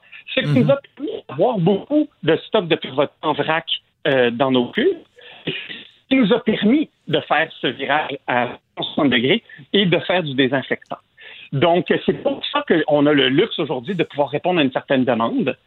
Euh, et, et donc, euh, voilà. Euh, c'est sûr que, bon, ben, pour l'instant, ma priorité, là, mon ultime priorité, c'est l'essentiel. Et surtout, pour euh, les, les plus grands partenaires de notre compagnie, c'est les employés de la SAQ. C'est pour ça que nos premières commandes, on envoie ça à la SAQ. Euh, Nicolas, le son est un petit peu moins bon là, depuis quelques secondes. Je sais pas si c'est les pigeons ok. voyageurs qui sont en train euh, d'envahir euh, l'antenne cellulaire, mais si tu es capable peut-être de, te- te repositionner, on va, on va se réessayer pour, euh, pour une autre Ouais, question, parce que parmi tes implications, il y a aussi une initiative que tu as mise de l'avant avec Cookit la semaine dernière, 6000 repas que vous avez décidé d'offrir aux travailleurs de la restauration qui sont durement touchés. On parle de 1000 boîtes là, qui incluent trois repas pour, pour deux personnes. J'imagine que ça a dû s'envoler assez vite. Écoute, on a reçu pour euh, je, hier, je regardais justement le, le résumé. Je crois qu'un peu plus de 30 000 repas de demandes qu'on a reçus. Euh, Hey. écoute, je crois que ouais, mais mais tu sais, il y, a- il y a un million de personnes aujourd'hui qui sont sur le chômage. Euh, les entrepreneurs qui peuvent, ben, tout le monde, mais tu sais, vu que moi j'ai une équipe qui peuvent là, qu'on roule encore, qui peuvent faire une différence. Aujourd'hui, on est obligé. On est obligé. Moi, quand j'ai vu, encore une fois, c'est des partenaires, les restaurants, les bars, du jour au lendemain perdre leur, leur unique salaire pour l'immense majorité du monde. Tu ne peux pas rien faire. Tu- C'est impossible. C'est, c'est, on est, on est dans une guerre mondiale. On a un ennemi commun et il faut que tout le monde se batte. Ceux qui peuvent pas se battre, ben il faut que ceux qui se battent euh, euh, le fassent pour eux. Tu comprends? Ah oui. Puis avec mon équipe là, c'était, écoute, j'ai même pas besoin de le dire. Puis, puis ils étaient, let's go, on le fait. Puis Judith de Cookit, l'entrepreneur, quand je l'ai appelée avec cette idée-là, je crois qu'elle a même pas réfléchi. Elle m'a dit oui avant que je finisse ma phrase, tu sais. non, mais, mais ça, ça, vaut la peine de, le dire parce que c'est pas juste moi. Il y a plein d'entrepreneurs qui m'appellent et qui sont comme, hey, moi j'ai ci, j'ai ça, est-ce que je peux t'aider? Ou, ou comme là, on va certainement avoir des besoins pour euh, l'embouteillage euh, de, tous ces galons-là, ben peut-être qu'on va prendre des employés qui ont été mis au chômage puis qui peuvent venir nous aider dans un environnement ultra sécuritaire, euh, bien sûr, en respectant les règles. Puis peut-être qu'on va faire ça. Il faut qu'on s'entraide. On est dans une guerre. C'est maintenant ou jamais. Toi, Nicolas, tu as des projets là à la tonne. Puis un de ces projets-là, quelque chose que tu as parti, c'est Adopt Inc., où il y a des entrepreneurs qui, qui débutent, qui peuvent être qui peuvent être parrainés par des entrepreneurs un petit peu plus expérimentés. Toi, ah, c'est quelque chose que tu aurais aimé avoir. Est-ce que tu trouves que c'est particulièrement d'adon en ce temps de crise? Puis aussi, par le même fait, j'aimerais savoir comment ça va de leur côté. Ben, je veux dire quelque chose, euh, ouais, adopting, c'est vraiment le rêve que j'aurais euh, voulu euh, vivre quand j'étais un jeune entrepreneur, justement, qui avait les à l'hôpital pour financer mon tout. en ce moment, c'est extrêmement difficile. Il y en a plusieurs qui ont perdu 95, 100% de leurs revenus. C'est exactement à ces moments-là que, justement, il faut tendre la main. Quand ça va bien, c'est pas le temps de donner des roses. C'est quand ça va mal que c'est le temps de retrousser les manches puis d'essayer d'aider le monde. On est on a eu euh, le, pire timing. On venait d'annoncer la quatrième cohorte. On était rendu à 100 entrepreneurs adoptés quand, euh, quelques jours plus tard, euh, tout était fermé. Donc, c'est sûr qu'on est en train de retomber sur nos pattes parce qu'on a des partenaires aussi, comme Desjardins, oui. Deloitte Norton Rose, et puis eux aussi sont en gestion de crise. Donc, tu sais, gérer de la crise avec du monde qui est en gestion de crise, là, c'est quelque chose. complexe. Disons que, ouais, disons que les, les, les, les nuits sont extrêmement courtes. Mais je me sens là, euh, je sais pas vous, là, mais tu sais, des fois, moi, je me sens dans l'action. là. C'est là qu'il faut le faire. C'est là, c'est pas le temps de réfléchir, c'est pas le temps de faire des comités, c'est pas le temps de, de, de, de te demander si, si euh, il faut que tu ailles à droite ou il faut que tu ailles à gauche, il faut que tu fonces. L'instinct. C'est l'instinct. C'est ça. Ouais. Puis Nicolas, je... c'est pas fini, là. Tu sais, tout va être à, à rebâtir. Fait qu'il faut le faire maintenant. Exactement. Hey Nicolas, euh, faut qu'on cesse, mais je veux juste te dire, puis je suis certain que mes, mes collègues se joignent à moi, là, dans, dans toutes les entrevues difficiles qu'on fait depuis deux semaines, là, je pense que tu es l'entrevue qui m'a le fait le plus du bien. Ça fait, ça fait du bien d'entendre ça, de l'enthousiasme, quelqu'un qui se retrousse les manches, qui est pas dans le fatalisme. C'est très, très, très inspirant. Euh, Nicolas, merci ben, beaucoup, merci beaucoup pour ça. Merci, puis je vais les partager à mon équipe, ces mots-là, parce que je les épuise littéralement, là, ces temps-ci. mais ils sont contents, mais je vais les repartager parce que c'est vraiment important. Merci, bravo Nicolas, on se donne des nouvelles. Merci, ciao tout le monde. Salut, donc Nicolas euh, Duvernois qui est président de Pure Vodka et de Romeo's Gin. Écoute, ça fait-tu du bien de drive de même, Maude? Oui, Ça vient comme de me donner une dose d'énergie. on parle avec raison, évidemment, des, des, anges gardiens, travailleurs de la santé, travailleurs des milieux euh, essentiels. Parenthèse, salutations vraiment là, aux, euh, aux chauffeurs d'autobus. Il y en a qui m'ont écrit, qui ont des inquiétudes, qui trouvent que, par exemple, à la STM, on prend pas ça assez au sérieux, ils se sentent en danger. On vous lève euh, notre chapeau, mais levons aussi notre chapeau aux entrepreneurs qui sont des gens qui ont des idées là, que toi puis moi, on n'aurait jamais, mais eux autres sont, sont excuse-moi l'anglicisme, mais sont guéris de même. Là. sais Un problème, une solution, un problème, une solution, un problème, trois solutions. sais mm. Et Nicolas Duvernois, c'est ce qu'il fait. Je trouve ça merveilleux. Puis, sais-tu quoi?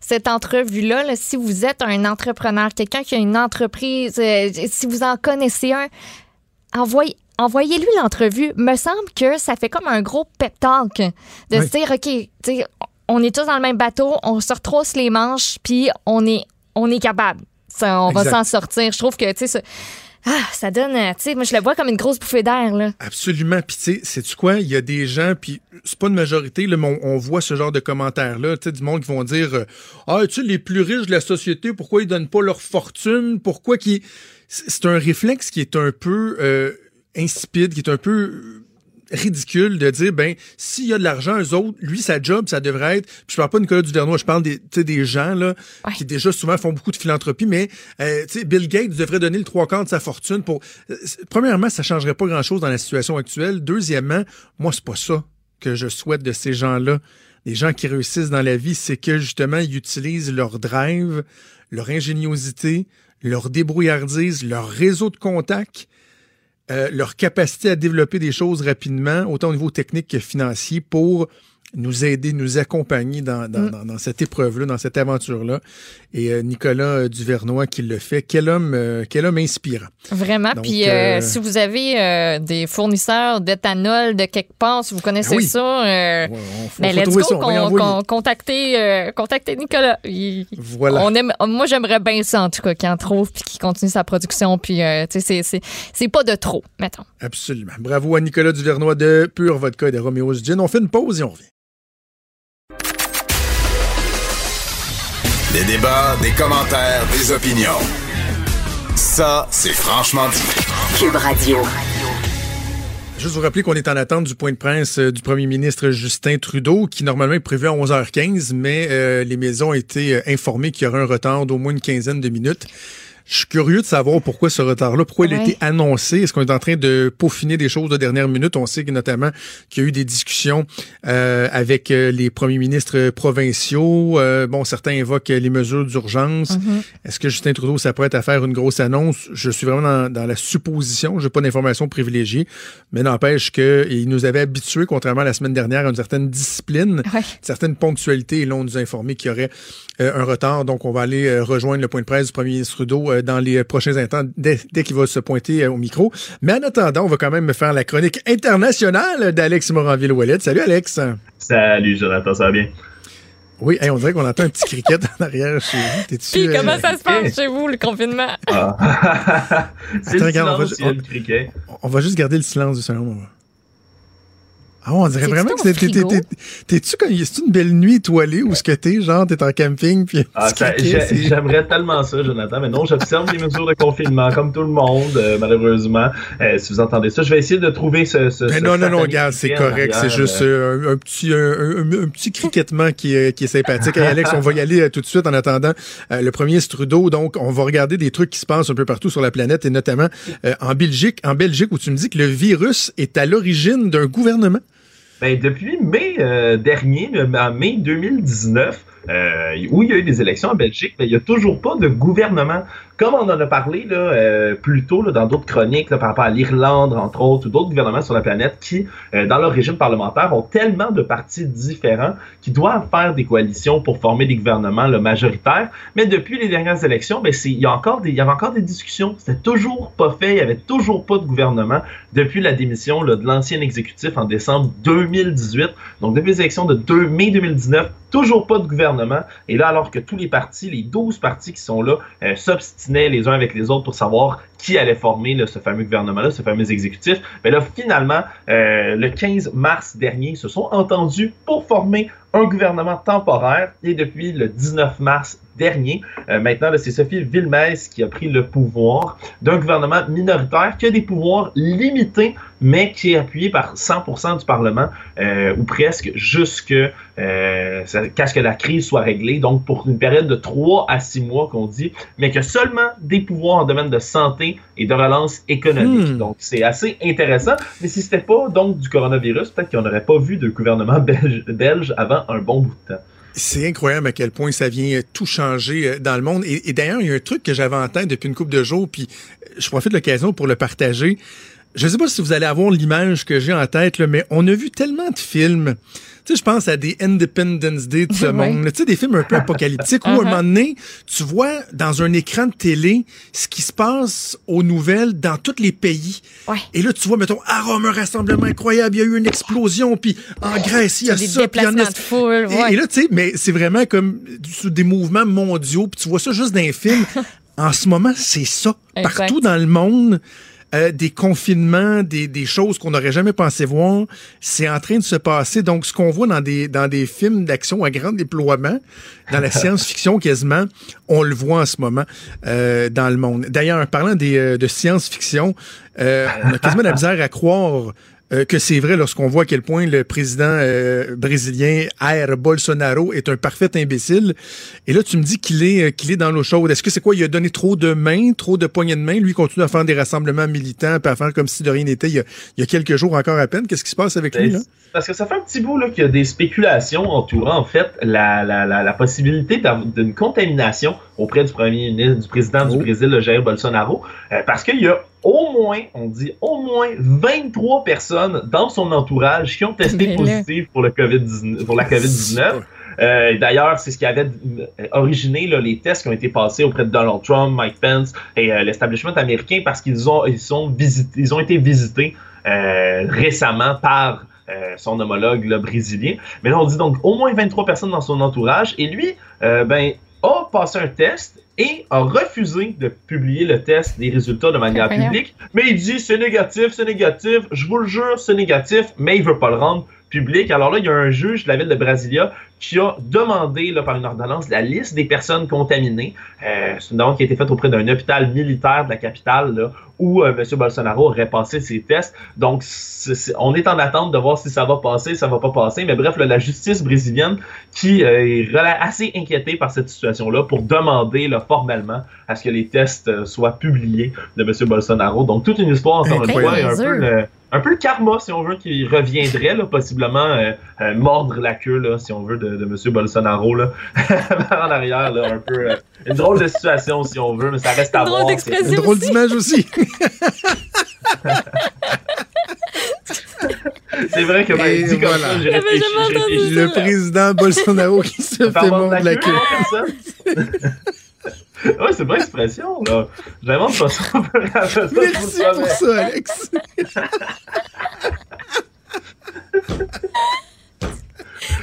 OK. Sur, sur cette belle image, euh, on ça va, Maude? On vient d'échapper, Maude. briser, là. OK. Euh, Parle-nous Ouais. du Liban et euh, de la Ah, fête oui. des mères. Est-ce qu'il y a du mordage qui se fait de ce côté-là aussi? Peut-être pas du mordage, peut-être un peu de mordant, hein, cependant, mais non, c'est euh, une autre belle histoire du côté du Liban, euh, un peu qui va faire euh, un petit baume sur le cœur, si on veut, parce que le 21 mars, le samedi dernier, ben, c'était la fête des mères au Liban. Euh, Puis là, évidemment, depuis un certain moment, on hésite à ouvrir certains commerces. La plupart des fleuristes étaient fermés, mais certains ont obtenu une espèce d'exception, un droit d'ouvrir leur boutique le jour de la fête des mères chez les fleuristes pour donner des fleurs, euh, pour vendre des fleurs pour la fête des mères. Le problème, c'est qu'évidemment, il y a bien des gens qui refusaient de sortir, euh, qui préféraient ne pas rendre visite à leur mère, souvent oui. des gens qui sont un peu plus âgés, euh, pour les préserver. Mais il y a quelques étudiants euh, en ingénierie qui ont décidé par WhatsApp de mettre à, leur- à la disposition des gens leur drone pour aller faire de la livraison de fleurs par Hey! drone le jour de la fête des mères euh, à plein de mamans qui sinon n'auraient pas pu recevoir de fleurs pour qu'on les remercie pour tout le, le- tout ce qu'ils font pour leurs enfants euh, et autres. Alors euh, voilà, une, une belle petite initiative de, de- de quelques étudiants là, qui a fait le tour du web un peu. Euh, on voit les drones livrer des fleurs euh, à distance. Bravo. donc, euh, bravo. ouais, Et, et ça- regarde, tu, tu me rappelles qu'en fin de semaine, je voulais en parler hier, Maude, j'ai pas eu euh, l'occasion. Il y a une, une dame qui m'a contacté suite à ma chronique dans le Journal euh, de Québec, Journal de Montréal, qui remerciait euh, les travailleurs euh, de la santé. Et c'est la propriétaire d'une euh, d'un- d'une boutique, d'un fleuriste. On dit-tu euh, d'un fleuriste? Oui, Un fleuriste. Fleuristerie, tu sais. Une boutique de fleuristes. Et ça s'appelle Fleuriste la pousse verte. Et cette dame-là m'a écrit pour me dire euh, je dois fermer euh, boutique là, parce que bon, plus personne euh, vient travailler, puis on va faire des commandes en ligne. Mais elle dit là, j'ai un stock de fleurs que j'avais, tu sais, euh, euh, un inventaire, et je veux aller le porter à des gens du milieu hospitalier pour les remercier. Ah oui. J'ai trouvé Wow. ça tellement beau. Puis là, j'ai essayé de l'orienter, lui donner des contacts en profitant de la connaissance du système de, de ma conjointe. Et malheureusement, elle pouvait pas se déplacer. Ils ont, euh, tu sais, ils voulaient pas qu'elle vienne à l'hôpital. Donc, ce qu'elle a fait à, place, euh, à la place de cette dame-là, c'est qu'elle s'est, euh, promenée dans la rue et là où il y avait des arcs-en-ciel dans les fenêtres, là, Ah, les, t'a les familles qui fleurs. participent au, au mo- au mouvement des arcs-en-ciel, est allée distribuer des fleurs. J'ai trouvé que c'était tellement, tellement beau. Euh, D'ailleurs, si vous voulez l'encourager, c'est euh, à Sainte-Foy, son commerce. euh, et là, évidemment, elle n'est pas euh, en boutique, là, mais euh, il y a moyen de faire des achats en ligne pour euh, des événements particuliers. C'est J'ai trouvé que c'était vraiment une belle, une belle, belle, belle idée. Euh, OK, prochain sujet. L'Internet qui est très, très, très sollicité en ce moment, évidemment, avec tous les gens qui, euh, qui demeurent à domicile. Est-ce que ça pourrait être rationné en Europe, Alex? Ben, c'est, c'est, une idée qui a été avancée puis qui a été poussée, puis je trouve que c'est passé un tout petit peu sur le, sous le radar. C'est le commissaire européen au marché intérieur, Thierry Breton, euh, qui a dit que Netflix, euh, sous une demande qu'il avait fait, a accepté de diffuser ses vidéos seulement en version standard, donc pas en, euh, en HD ou en plus belle qualité visuelle, si on veut. Et donc, ça, ça réduit sa bande passante de 25% environ. Euh, c'est une mesure qui tente pour 30 jours maintenant, seulement en Europe, rassurez-vous. Euh, vous pourrez écouter Netflix euh, encore ici, là, à la qualité que vous voulez. Mais tout ça, évidemment, pour garder, si on veut, le meilleur débit Internet un peu partout en Europe pour les gens qui doivent faire du télétravail. bref, c'est une idée qui est un peu, un peu originale, si on veut. Il y a certains là, éditoriaux qui ont repris cette nouvelle-là en disant bon, c'est farfelu, l'Internet en ce moment, on en pas, euh, n'est pas aux abois dans ce domaine-là, on manquera pas de bande passante. Mais quoi qu'il en soit, c'est une mesure qui euh, va peut-être être appelée à être appliquée ailleurs si on voit euh, que le débit Internet là, est, trop sollicité. C'est certain qu'il y a beaucoup de gens, on se l'imagine, qui sont chez eux, qui utilisent Netflix ces temps-ci et tous les autres systèmes de vidéo-divertissement. Hmm. Alors, c'est une idée spéciale qui a, fait son choix en Europe pour savoir ailleurs. Alex, quand tu m'envoies tes sujets, euh, souvent juste les quelques mots que tu euh, m'écris me donnent une bonne idée de langue que tu vas aborder. Mais là, lorsque tu m'écris les échecs et le corona, je dois t'avouer que j'ai bien de la misère à saisir où tu t'envoies avec ça. ben là, c'est parce que moi, ça, ça, me fait sourire cette nouvelle-là, même si ça, reste un tout petit peu euh, inquiétant.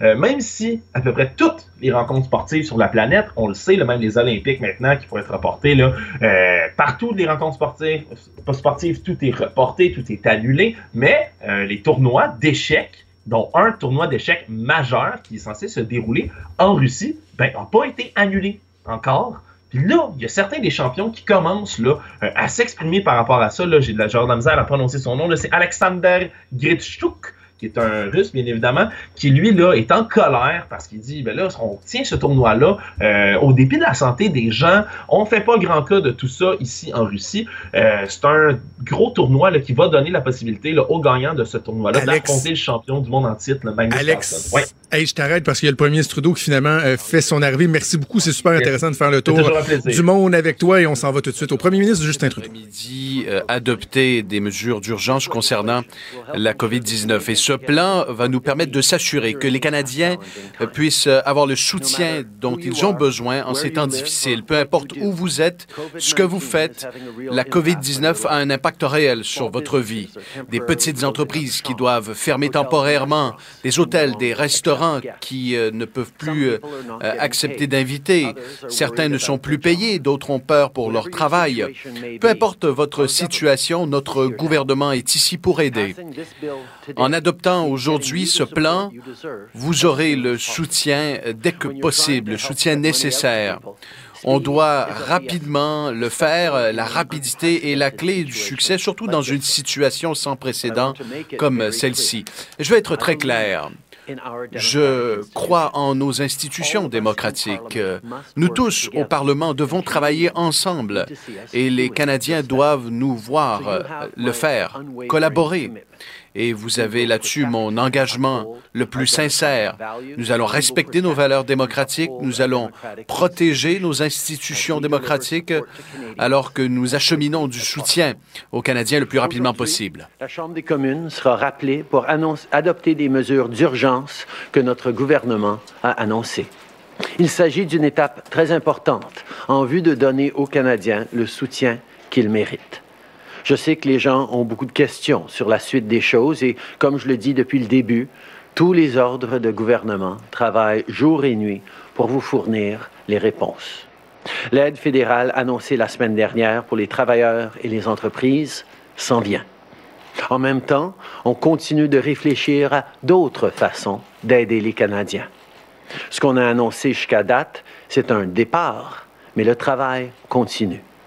Depuis le début, c'est la science et les experts qui guident notre approche et notre réponse à la crise. Et il faut que la science et les experts continuent à nous guider à travers ce qui s'en vient. Au fur et à mesure que la situation évolue, on découvre ce qu'on doit faire de plus, ce qu'on doit faire mieux, et on s'ajuste. Nous aurons plus d'informations et plus de soutien pour les Canadiens au cours des prochains jours, mais en attendant, sachez que toute la fonction publique travaille sans arrêt pour vous appuyer. Je veux d'ailleurs remercier tous les fonctionnaires, pas juste au fédéral, mais au niveau provincial, territorial et municipal, pour tout leur travail. Je sais que plusieurs Canadiens à l'étranger ont encore de la misère pour euh, prendre un vol commercial et revenir à la maison. Alors, je veux faire cette mise à jour. Un vol supplémentaire euh, du Maroc a été euh, sécurisé. Nous travaillons sur un vol supplémentaire au Pérou, en Ukraine, en Tunisie qui seront des vols euh, qui euh, s'ajouteront à ceux du Guatemala, du Salvador, de l'Espagne. Et je veux remercier les agents de bord, les pilotes et euh, les membres d'équipage, de même que les travailleurs dans les aéroports qui jouent un rôle crucial pour ramener les Canadiens à la maison. Ils sont sur la ligne de front de cette crise depuis des semaines. Ils continuent de se présenter au travail et de rassembler des familles canadiennes. Au cours de la dernière seulement, près d'un millions de Canadiens qui étaient à l'étranger sont rentrés au Canada et, cela n'aurait pas été possible si on n'avait pas eu ces douaniers, ces travailleurs dans les aéroports qui sont présents. Et au nom de tous les Canadiens, je vous remercie. Nous constatons à quel point vous travaillez fort et nous l'apprécions profondément.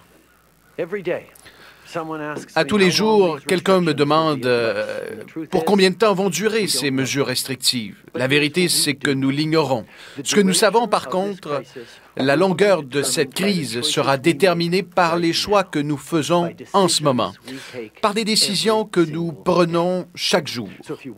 Alors, si vous souhaitez que notre vie revienne à la normale, eh bien, faites votre part. Restez à la maison et si vous venez de revenir de l'étranger, eh bien, rentrez directement de l'aéroport à la maison et restez-y pendant 14 jours.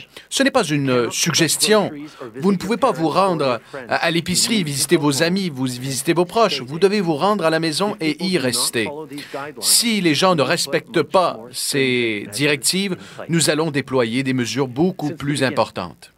Depuis le début, j'ai été en communication régulière avec les premiers ministres des provinces. Nous avons eu un appel euh, hier soir. Nous avons convenu que nous devons continuer de collaborer pour s'assurer que toutes les, les agences et tous les acteurs ont les équipements médicaux nécessaires il y a des, défis énormes que nous devrons surmonter au cours des prochaines semaines. On a parlé d'avoir une collaboration encore plus étroite entre premiers ministres pour garder les Canadiens en sécurité. On a parlé aussi des, euh, des mesures d'urgence qui ont été annoncées au niveau provincial un peu partout. Comme je le dis, toutes les options au niveau fédéral demeurent sur la table. Si les gens ne suivent pas les directives du gouvernement et des experts, on devra prendre des mesures supplémentaires. À l'heure actuelle, il y a des gens qui continuent de se rendre au travail parce qu'ils doivent le faire. Des pharmaciens, des livreurs, des, postiers, des chauffeurs de camions, et j'en passe et ils permettent au pays de demeurer en marche. Il faut les remercier pour tout ce qu'ils font. Mais ces gens euh, font plus que leur travail. Et ce ne sont plus que des travailleurs, ce sont des meilleurs amis, des enfants, des collègues. S'il vous plaît, pour eux, restez à la maison. Faites-le aussi pour les travailleurs du milieu hospitalier. Durant la plus grande, grave crise sanitaire, nous avons besoin d'eux. La réalité est la suivante. Si un médecin est frappé de la COVID-19, il ne sera pas en mesure de vous traiter, de vous aider ou d'aider ceux que vous aimez. Euh, il s'agit d'un enjeu sérieux. Les décisions que vous prenez ont, des, ont un impact réel, non seulement sur votre communauté, mais sur le pays tout entier. Alors faites votre part. Voilà, de cette façon, nous pourrons nous garder en sécurité. Maintenant, heureux de prendre vos questions. Janet Silver, Global News. Prime Minister, you just talked about the need Monsieur of getting money ministre, at the door. Vous avez parlé de la nécessité d'agir rapidement pour acheminer de l'argent euh, dans la poche des Canadiens. Pourquoi ne pas euh, envoyer à tout le monde un chèque? Euh, la semaine dernière, on a eu à peu près un million de Canadiens qui ont fait une demande d'assurance emploi. Euh, et, est-ce qu'on ne pourrait pas accélérer l'acheminement des, des, chèques? Nous reconnaissons qu'il y a euh, une urgence d'agir rapidement. Euh, Donc, c'était le point de presse de Justin Trudeau qui va répondre à quelques questions. On comprend qu'il n'y a pas de grosses annonces aujourd'hui. Euh, bon, il dit qu'ils font tout en leur possible pour accélérer là, les mesures d'urgence mises en place qui seront votées à la Chambre des communes au cours des prochaines heures. Également, davantage d'informations pour les ressortissants canadiens qui tentent tente par tous les moyens de revenir au pays. Je dirais, Maude, et que s'il y a un message à retenir, c'est que c'est pas mal l'ultimatum que le premier ministre canadien vient de donner euh, aux Canadiens qui sont récalcitrants euh, aux règles édictées, à ce qui est demandé. Le premier ministre Trudeau qui a carrément dit, vous devez rester à la maison, c'est pas une suggestion, et si vous n'écoutez pas, ben, il y a des mesures beaucoup plus importantes qui pourraient s'en venir. Je pense que là, on est vraiment à la dernière Mm. étape. Puis, puis, tu sais, on ne sait pas combien de temps les mesures vont être en place, mais la durée, là, ben, ça dépend des Ça dépend de vous. décisions qu'on prend maintenant. Ce que, ce que toi, tu décides là, là. Si tu décides de Mhm. rester chez vous, euh, ben, tu fais ta part, puis on ne sait pas combien de temps ça va durer, mais peut-être que ça va, euh, en fait, pas peut-être, ça va aider, en fait, assurément. Euh, mais, tu sais, le point de presse qui a été retardé, je m'attendais, puis toi aussi, je pense à quelque chose de plus. Ouais, c'est ça. Ce On sont les messages usuels, là, dans le fond, de, de Justin Trudeau, mais je pense qu'on peut le voir comme étant un ultimatum. Certains disaient hier qu'il haussait Mm. le ton, et vraiment, c'est ce qu'il a fait euh, encore une fois aujourd'hui. Probablement la dernière étape avant qu'on ait des mesures beaucoup plus importantes. Avant qu'on se quitte, je voulais quand même qu'on prenne quelques minutes pour parler à notre collègue Vincent Dessureau, qui est toujours aux aguets. Salut Vincent. Salut. Euh, Il y a beaucoup de gens qui se posent des questions sur le vaccin. Qu'est-ce qu'on peut dire euh, sur, ben, sur un éventuel vaccin? Qu'est-ce qu'on peut dire pour l'instant? Qu'est-ce qu'on sait? Non, mais juste euh, parce que je voulais revenir sur. Évidemment, il y a des, des- des laboratoires partout au Canada qui travaillent sur. Partout au Canada, partout dans le monde, qui travaillent sur des vaccins. Il y en aura euh, Mhm. un là-dedans qui va sortir comme étant le plus efficace, puis ensuite on produira. Mais le premier à être testé chez l'humain, euh, ça a commencé la semaine dernière, le vaccin euh, de Moderna Therapeutic, donc aux, aux États-Unis, qui est d'ailleurs au Massachusetts où la plupart des gens qui ne, doivent pas être au labo travaillent en font du télétravail. donc, quand même intéressant de voir dans la course, ils sont quand même obligés de s'organiser. Et euh, une entrevue euh, intéressante avec euh, les, bon, les gens de cette entreprise-là dans le magazine Time sur le fait, donc, d'un, ça leur a pris 42 jours seulement pour avoir un vaccin à partir du moment où la Chine a dévoilé le génome du, du virus. Donc, ça, c'était à la mi-janvier. À la fin février, on avait déjà un prototype de vaccin qu'on a testé sur les animaux. Ça fonctionne bien. On le teste maintenant sur 45 volontaires euh, et c'est des gens qui ne sont pas infectés. C'est pour s'assurer qu'à différents dosages, le vaccin est sûr.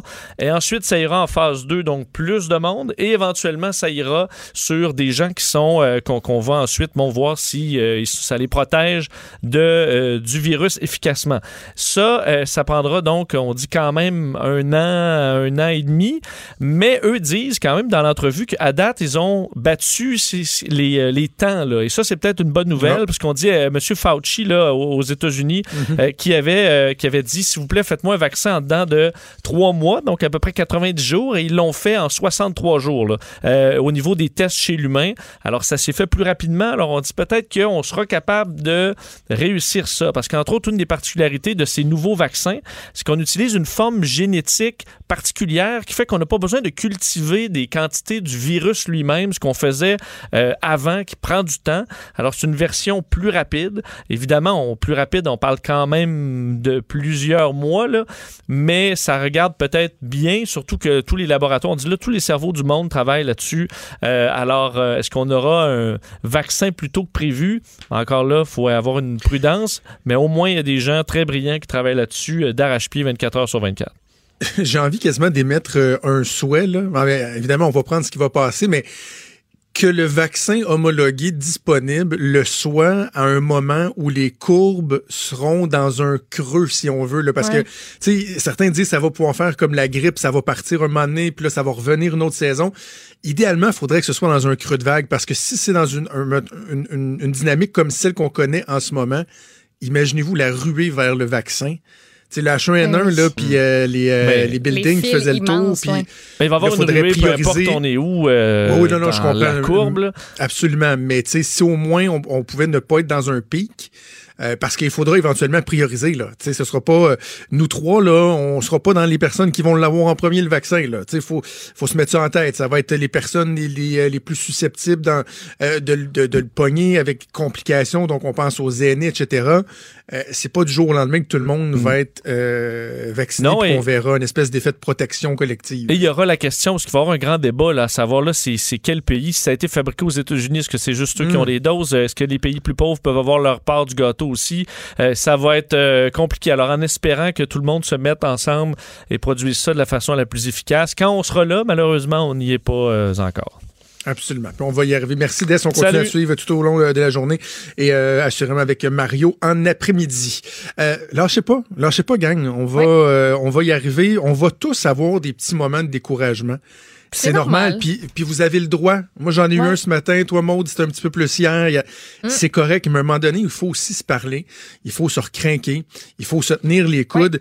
D'ailleurs, si vous, avez- vous cherchez à le faire, là, euh, allez réécouter l'entrevue qu'on a faite avec Nicolas Duvernois de Pure Vodka de voir qu'il y a des gens, puis je le répète, qui se serrent les coudes, qui euh, font aller leur débrouillardise, leur ingéniosité, ça fait du bien. Ça nous permet de mettre de côté l'espèce de, de fatalisme ambiant. Je pense que c'est ce qu'il faut faire absolument, absolument, absolument. Puis aller prendre de l'air. Puis regarde, Oui. je finis avec un dernier conseil qui va te faire rire. Vas-y. Faites l'amour. non, non, mais c'est vrai. On dit faites la l'amour, faites, faites l'amour pour la guerre. Non, non, mais c'est vrai. Passez du temps avec vos proches, collez-vous. Faites l'amour. Why not? Why not, Pinot? Hey, c'est déjà tout pour nous. Il y a Sophie Durocher qui s'en vient. On va aussi aller faire un tour euh, du côté d'Elsen pour euh, les dernières manchettes. Merci à toi, Maude. Également un gros merci à Achille Moinet à la mise en onde, à Mathieu Boulet à la recherche et à Fred Merkel. Merkel? J'ai vraiment, j'ai scra- j'ai marqué son nom de famille. J'ai comme marqué. rajouté un R qui avait pas rapport, Frédéric Mockel. Merci beaucoup à tout le monde. Sophie Durocher qui s'en vient. On se donne rendez-vous demain à 10h. Salut.